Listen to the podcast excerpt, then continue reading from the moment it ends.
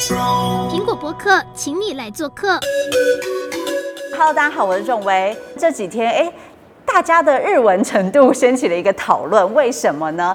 因为呢，日本之前送了台湾一百二十四万剂的疫苗，结果现在就有人开始质疑说，哎。为什么是一百二十四这个数字？是不是有台湾的官员告诉日本人说，我们只需要一百二十四万剂呢？所以现在就有人找出了日本在呃自民党的议员他在节目上受访的时候说的一段话。当时呢，他说的这个“とりあえず”，现在大家引起了讨论。这句话的翻译到底是只需要还是？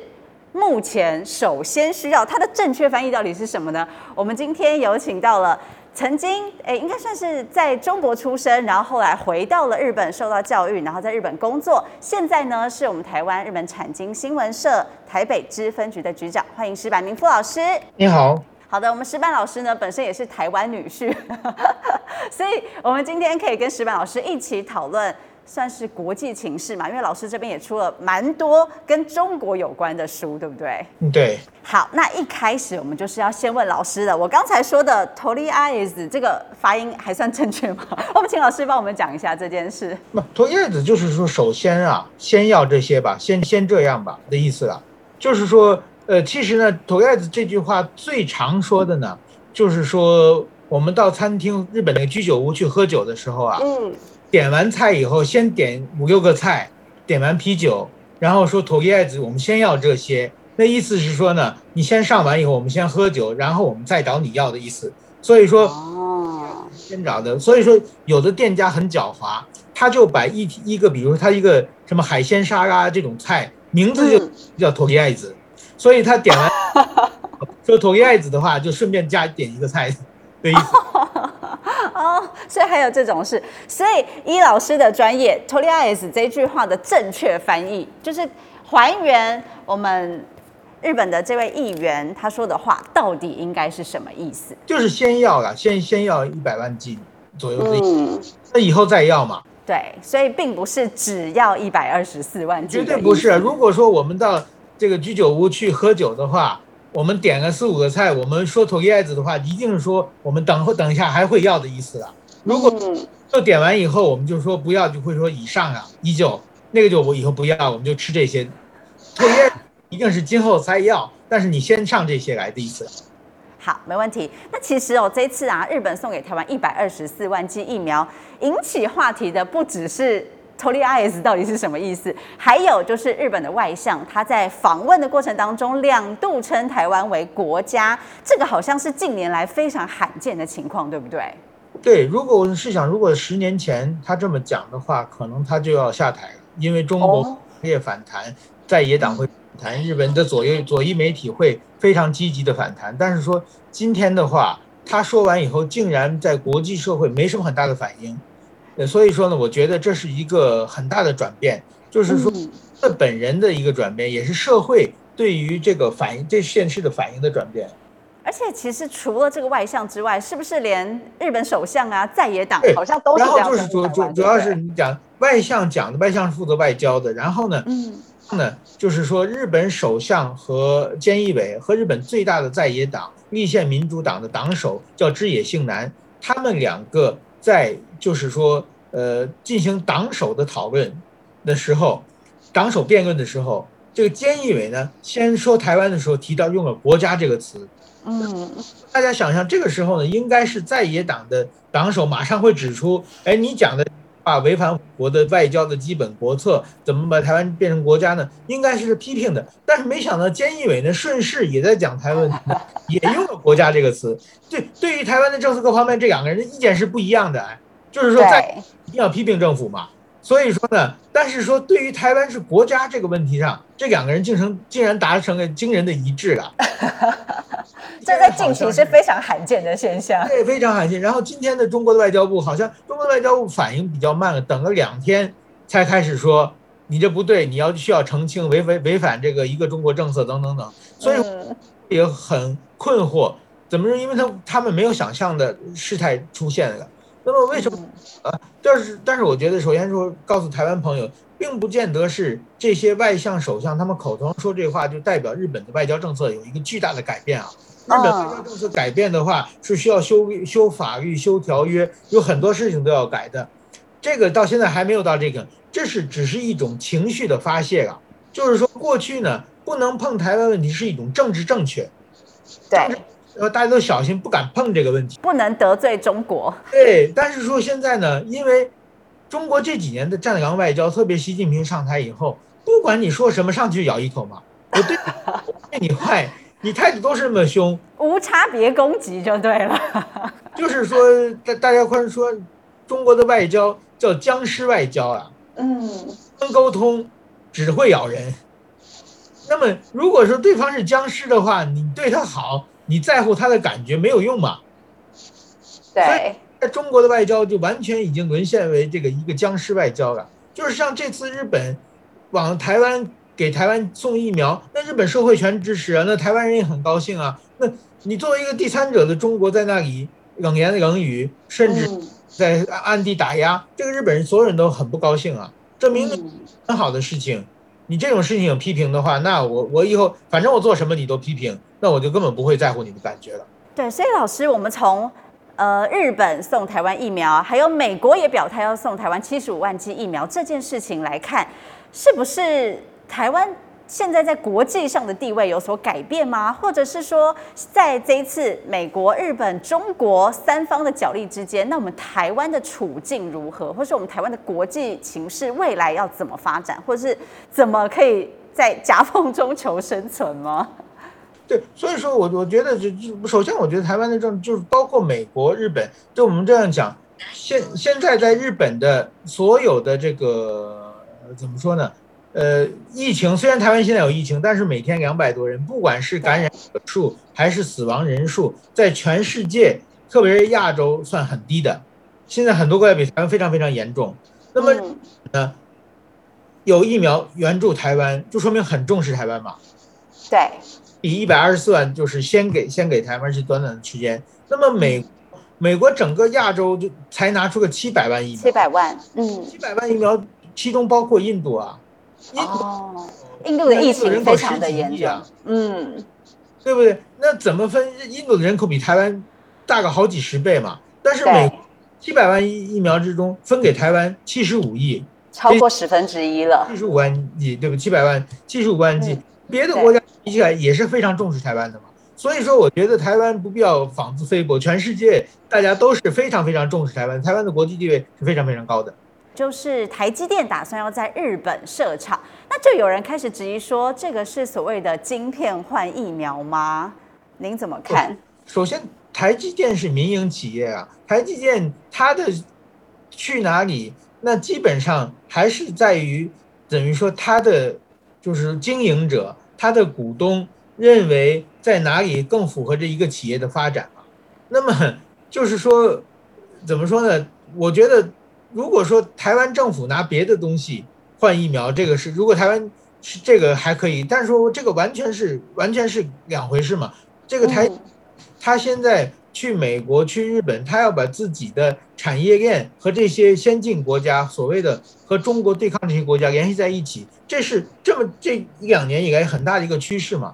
台积电要去日本已经是很长时间的，呃，媒体都有报道的嘛。嗯。跟换疫苗基本上是没有关系的。日本这次，呃，援助台湾根本没有那些呃小算小算盘在里面啊，就是单纯的帮助台湾解台湾的燃眉之急就对了。对，就这种要帮助别人就提出很多要求，只有中国在这么做了。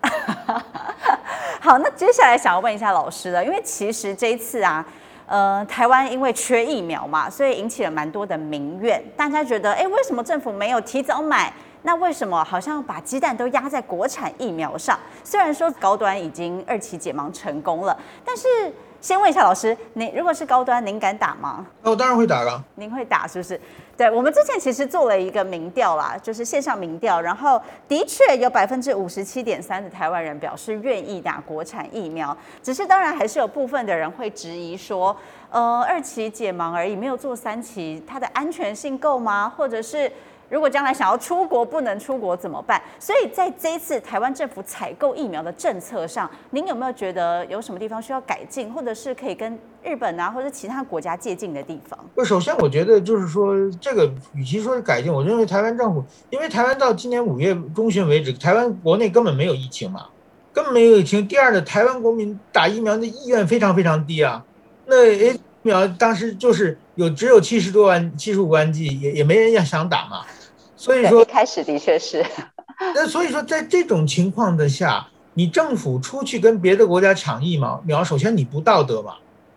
人家现在嗷嗷待哺、尸横遍野，全世界疫情那么严重，在疯狂的拼命的争取疫苗、抢疫苗的时候，台湾第一没有疫疫苗，第二你的国民这个就是打疫苗的意愿并不是高的情况之下。你去抢疫苗，就跟别人那吃晚饭是已经饿了好几天了，不吃饭就要饿死了。你吃的饱，根本你家里还有饭吃，而且你根本就是说也不饿，你去把别人的饭抢走，这个这是不合理的。因为疫苗是非常稀缺的战略资源嘛。那个时候，全世界任何一个呃，就是说正常的判断的人，也不会优先把疫苗先优先给台湾嘛，因为你没有在。啊，你自己国民也不这个打疫苗的意愿不深嘛？那但是说台湾从五月十五号开始疫苗，就是说疫情爆发以后，大家开始打想打疫苗的时候，那就很快了。等于说五月十五号不到一个月，日本的疫苗就到了，而且美国疫苗，而我想今后源源不断都会都会到来。就是只有你困难的时候，大家才帮助你嘛。你不困难的时候，大家所以说我觉得这这个没有没有什么很大的问题啊。对，所以因为像我们了解，像日本自己本身也有发展国产疫苗，但是他们一样还是跟 COVAX 平台订了，好像是有三亿剂左右的疫苗嘛。对，对。那你觉得台湾对于支持国产疫苗全力发展这件事情，我们还要继续做下去吗？还是在这个你知道当大家台湾人心惶惶的时候，我们还是应该优先去购买国外的疫苗呢？那你购买可以，就是日本买个三亿，第一日本买三亿剂是高价买的。日本政府也承认是高价，因为日本要办奥运会嘛。嗯，他高价买，你想台湾当年就有那么二三十万剂疫苗的时候，那在野党是怎么攻击 这个执政党的？各种这个传言都出，这个才买个几十万剂的情况之下，就有那么多批评。他说，要是让日本要买好几亿的话，那绝对已经炒翻天了。所以说，就是说台湾就是等于说呢，我觉得像这种。需要救火的、救命的东西的话，这个在野党不应该杯葛的。你要会分清轻重缓急的问题啊。那么，所以说，在日本，我从来没有日本的日本政府也承认，而且这个日本的疫苗，我相信绝对是高价买的，才所以他啊。那么，而且他他基本大部分也没有到货，到到今天为止到货的还也只是一小部分。那么台湾也不是没有买啊，台湾也买了三千万剂啊，只是没到货而已啊。对，没错。我觉得，呃，这这是一个怎么说呢？而另外一个就是说，台湾跟日本不一样，日本跟美国是多少年的战略合作伙伴。那么日，其实日本一开始打算开开发开这个开发自己的疫苗，政府也编了几百亿日元的这个预算，但是说后来川普总统发出了打下了一百八十四亿的支持美国国产疫苗的这么一个动作，所以说日本觉得。疫苗要快嘛，快要花钱嘛。日本没有那么多钱嘛。日本他说我们跟美国合作嘛，所以日本很多是帮美国代工嘛。他同一半发展日本国产疫苗，一半他跟美国代工的方式嘛。嗯，台湾不一样，台湾是亚细亚的孤儿哈。国际情势非常的孤单，台湾在国际上很孤单。外交上这么艰难的时候，对，你不发展自己的疫苗，你一定会受制于人啊。所以说。嗯一定要发展自己的国国产疫苗，我认为这一点问题也没有。对，好，那另外我们有观察到一个现象，就是呢，在这一波疫苗之乱之后啊，哎，共军它的共机扰台的频率好像降低了。你觉得这跟美国还有日本达成统一阵线有关系吗？我觉得这个还是需要观察的，就是说，呃，它是短暂时的休息还是长期的，还很难说。但是我觉得，首先啊，去去年。的时候，中国共机绕机非常非常频繁的，其中一个很大原因是川普总统对给中国一个极大的压力，然后呢，他力挺台湾是非常非常明显的。在这之下呢，中国怕台湾海峡出现一个呃一些改变现状的事情，比如说台湾的和美国，比如说建立外交关系啊，或者是呃就是台湾的岛台湾内部的这个呃独立势力，呃在政治上取得更大的发言权啊，这些事情都是中国非常非常害怕见到的事情。说他要拼命的恐吓，希望能够挽回一点。那么说真的，变变成拜登。政权以后，虽然表面上继承了很多地方继承了川普政权的强硬政策，但是他是拜登是主要是防中不抗中啊，他是提中国，不希望中国来改变现状。那相对的来说，中国对这个中国是面临的压力就小多了。那么在这种情况之下呢，中国的军机绕台减少的话，某种意义上，我觉得他认为不必要这么着急对台湾给这么多的压力了。但是中国长期来。以来，他还是要吞并台湾的，所以他会改为一个徐徐图之的方方法了。那么还有一个是中国明年这个就要呃二十大，就是一个权力交替期。在二十之前呢，往往他的对外政策、军事政策会变得更加强硬、更加高调。所以说，我们现在中国这次现在的它突然好像减少的话，是一个一时性的，还是一个长期性的？我们还需要观察。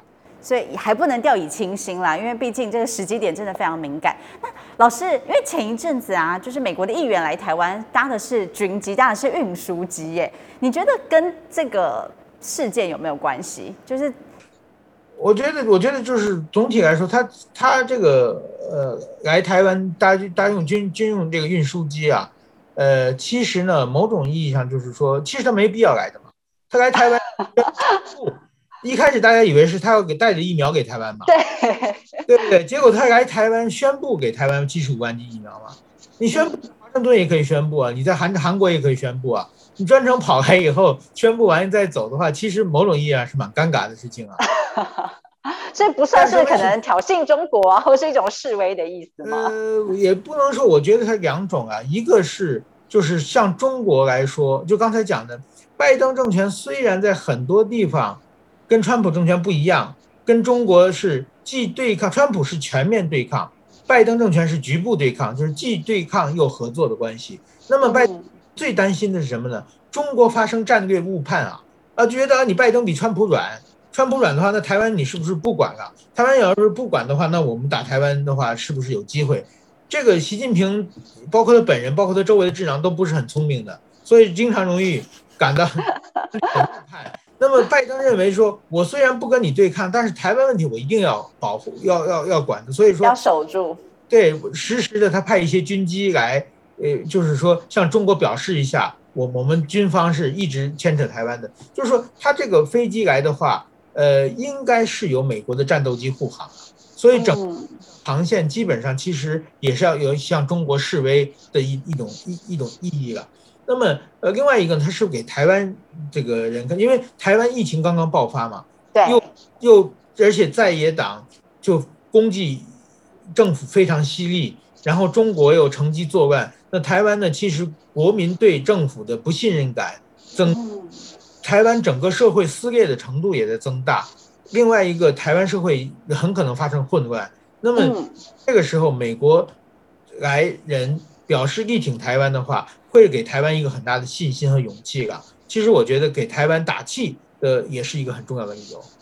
好，那老师刚才有说，虽然这一阵子共机扰台的频率比较低，但是还是要长期观察。你觉得未来中国这边还有可能会采取什么样的手段来打压台湾？真的有可能武力犯台吗？打压台湾是这这几十年以来从来没有停过的，但是他他能打压台湾就是这几招了。一个经济上的，比如说突然间让。你的凤梨不能卖去，搞你一下子啊，或者是突然间让观观光客，呃，让你就是说经济上依靠中国观光客，然后突然给你停掉啊，就是他传统的叫养套杀的方式了。另外，台湾的国际空间啊，呃，不让台湾参加所有的国际组织，对，挖台湾邦交过的墙角，他也就这几招了。这几十年以后，他们没有想到什么好主意。那么另外一个对武力。解决台湾问题的话，这个我觉得呢，这个其实很清晰的，就是说，呃，中华人民共和国成立今年已经七十多年了，这七十多年以来，他们想打台湾是年年想、月月想、天天想、夜夜想的事情，从来没有一天他没想过。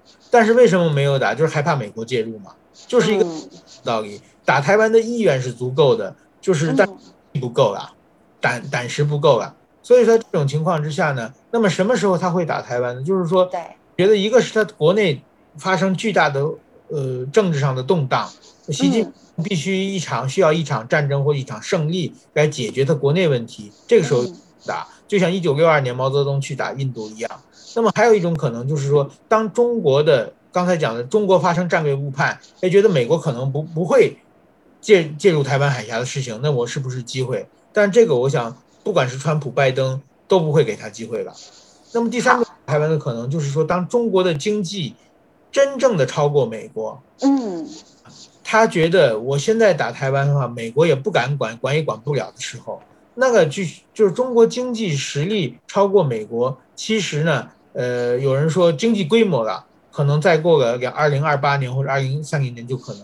但是说经济超过美国。到军事实实力超过美国，可能还需要三四十年的时间了。就像当年美国经济超过英国之后，它的军事实力超过英国，呃，在它在上个世纪就十十九世纪末期就啊是就超过这个经济上就那个超过美国了。但是说它到了就是呃真正的军事超过英国，呃美国超过英国，美国真正军事超过英国的时候要要等到。二战以后左右，所以说我觉得，呃，怎么说呢？中国要想经这个军事实力上超过美国，还有二三十年的时间了。当然，美国也未雨绸缪嘛。现在不光是美国在协防台湾，他也拉着日本啊、印度啊的国家。所以说，新的亚太小北约其实就和北约在围堵这个苏联、俄罗斯一样。呃，亚太小北约就是为了围堵中国。他们不是要打中国，而是让中国你不要。呃，就是说对外扩张、对外侵略。嗯，毕竟因为台湾的位置还算是在第一岛链上，所以美国也不太可能真的放弃掉台湾这个地方了。啊，对对对，当然这这个我觉得是台湾对很多很多国家都是非常非常重要的。好，那。最后一个问题想要问老师，因为其实啊，这一阵子日本捐了我们一百二十四万剂疫苗，然后呢又优先把这个负压舱礼让给我们，因为知道我们可能急需。那您自己了解日本之后还有可能会有什么样有台的行为吗？嗯，怎么说呢？其实我觉得就是说，其实日本国内的疫情也是非常非常严重的啦。嗯，呃，就是日本，其实日本这次捐台湾疫苗。是事后，他其实是等于说，开开之后得到了日本国民的支持了。但是说真的，在决策之之前的话，他们心里也是没有底的。就是说，政府的经济也非常乱，疫情也控制不住，而且奥运会能不能办，这能不能办成也不好说。在这么一种非常焦头烂额的时候，你把自己的国家的这个重要的战略物资送给国家，这不是。上的得分啊，这是外交上的失分啊！如果仔仔细看，你没没有换到任何东西嘛？所以觉得呃，今后呃，台湾如果有难的时候，会和日本沟通。现在这这次这个绿色通道已经修好了，所以说我觉得，如果台湾没有疫苗，再出现断档的时候，跟日本商量的话，还会就是说呃，这个日本第二批、第三批疫苗来的问题是，呃，我觉得还是很容易的，并比比第一次要容易多了。呃，但是我现在没有听说日本有什么新的有台的计划。好，没问题。那我们今天非常感谢老师的分享喽。那我们先跟老师还有观众朋友说拜拜。好，谢谢。谢谢，拜拜。